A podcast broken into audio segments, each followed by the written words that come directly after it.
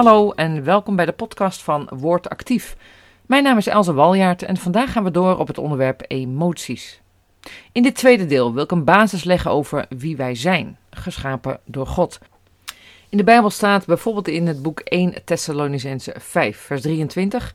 Er staat: Zorg ervoor dat uw hele wezen, en er staat er geest, ziel en lichaam, zuiver blijft tot de komst van onze Heer Jezus Christus.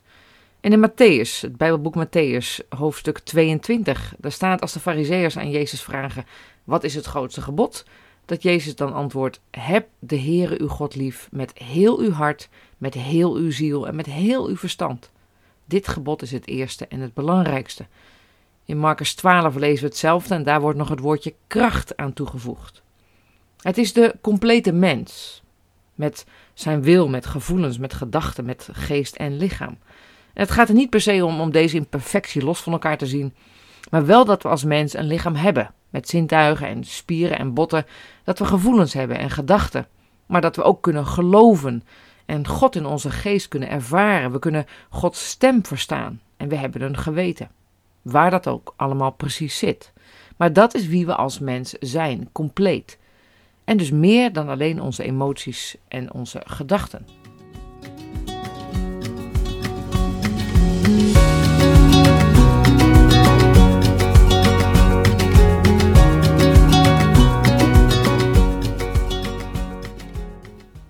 Het interessante is dat wij als mensen het beste functioneren als alles in balans is. Onbalans heeft vaak effect op ons welbevinden. Zo kan ik met mijn lichaam en met uiterlijk gedrag enorm zelfverzekerd overkomen, maar kan ik mij van binnen heel onzeker voelen. Zo kan ik ook in de kerk zijn. Ik kan in de kerk heel geestelijk zijn. En dan, dan uiten we ons zo min mogelijk met ons lichaam en daarmee proberen we onze zondige natuur te beheersen. Uh, en buiten de kerk vind ik het dan weer heerlijk om mezelf te zijn, met lichaam, ziel en geest. Waarom maken we dat onderscheid? Als je naar de Bijbel kijkt, dan, dan kunnen we God aanbidden met fysieke gebaren.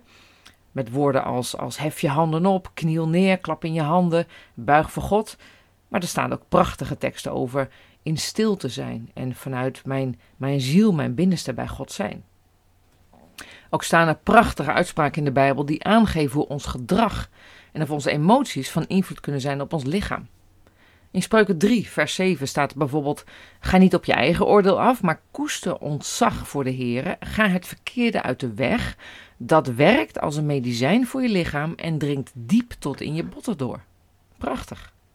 In Spreuken 15, vers 13 staat: Een vrolijk hart geeft een blij gezicht, maar een treurig hart knakt de geest. Uit ervaring weten we, en dat is ook wetenschappelijk bewezen, dat een vrolijk gesteldheid beter is voor jou als mens, zowel in je geest als in je lichaam. En dat het kwade uit de weg gaan gezond is voor je lichaam en dus zelfs je botten sterker maakt. Hoe mooi is dat? In deze podcast wil ik drie accenten leggen als het gaat om emotie. Het eerste is het leren herkennen van emoties in jezelf. David schrijft in Psalm 42: Wat buigt gij u neder, o mijn ziel? Wat zijt gij onrustig in mij? Hoop op God, want ik zal hem nog loven. David praat als het ware tegen zijn ziel. Veel emoties zijn te herkennen als je ze uit. Je schreeuwt bijvoorbeeld als je boos bent, of je gaat zachter praten als je down bent. Je kan fel reageren als je geïrriteerd bent, maar je kunt emoties ook herkennen in je lichaam. Bijvoorbeeld een kriebel of onrust in je buik, of handen die gespannen zijn, vuisten die gebald zijn, of hoofdpijn vanwege stress, of pijn in je buik bij spanningen. Het kan helpen als je het herkent in je lichaam en om dan te leren om tot ontspanning te komen. Daarmee los je het probleem niet op, maar kan je wel de emotie milder maken. En dat brengt mij bij het tweede punt. Je kunt met je lichaam initiatief nemen om je ziel, je geest te verheffen. De uitdrukking Kop op heeft daarmee te maken. De uitdrukking recht je schouders heeft daar ook mee te maken.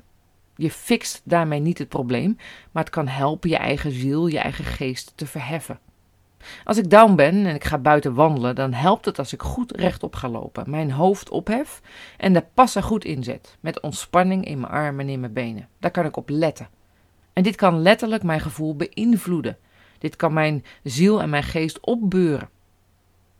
Als ik boos ben, is het natuurlijk zaak om de oorzaak aan te pakken, maar in het moment zelf kan ik proberen om bijvoorbeeld diep in en uit te ademen, om zo in ieder geval eerst rust te brengen in mijn lichaam.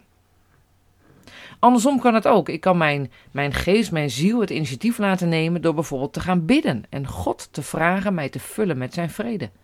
En God kan dan op een goddelijke wijze mij die vrede geven, waardoor ik een innerlijke rust ervaar die ik niet zelf kan bewerken, maar die echt een vrede is die mij draagt, die ondanks emoties een rust geeft die echt van God afkomstig is. En daarmee beïnvloedt het mijn emotie. Als ik God ga aanbidden, ga zingen, mij richt op Hem in plaats van op mijn zorgen, komt er ruimte van binnen. Dat is niet een of andere spooky trucje of zo, maar lichaam, ziel en geest horen bij elkaar. En ze kunnen elkaar ten positieve of ten negatieve beïnvloeden. Zo staat er bijvoorbeeld in de Bijbel in 1 Petrus, dan staat er, werp uw bekommernis op hem, want hij zorgt voor u. Werp al je zorgen op hem. In de grondtekst staat als vertaling het werpen of het opgeven. En dat betekent met je handen open. Bij werpen moet je loslaten. Dat is een prachtig voorbeeld van hoe een lichamelijke houding kan helpen om het echt aan God over te geven. De, de symboliek om je zorgen op Hem te werpen heeft daarmee te maken. In Hebreeën 4, vers 12 staat hoe Gods woord levend is. En als een zwaard onderscheid kan aanbrengen tussen mijn ziel en mijn geest. Tussen merg en been staat maar er staat ook tussen alle weerwar van gedachten. Prachtig.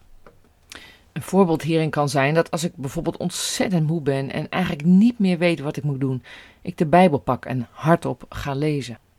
Bijvoorbeeld het Bijbelboek Matthäus in hoofdstuk 11, vanaf vers 28. Daar staat: Kom naar mij als je moe bent. Kom naar mij als je gebogen gaat onder het gewicht van je problemen. Ik zal je rust geven. Doe wat ik je zeg, leer van mij, want ik ben vriendelijk en geduldig en bescheiden. Daarom zul je bij mij innerlijke rust vinden. Want wat ik je te doen zal geven, is niet te moeilijk of te zwaar. Als het gaat om emoties die ons soms overheersen of beheersen, dan kan dit een voorbeeldgebed zijn. Vader, help mij om de gebeurtenis achter deze emotie los te laten en aan u te geven. Wilt u mij herstellen, genezen, zodat de wond niet elke keer zal triggeren als situaties zich herhalen? Wilt u mij helpen anderen of mijzelf te vergeven als dat de sleutel is tot loslaten? Wilt u mij aanraken en komen met uw genezing als dat nodig is om die rust te vinden?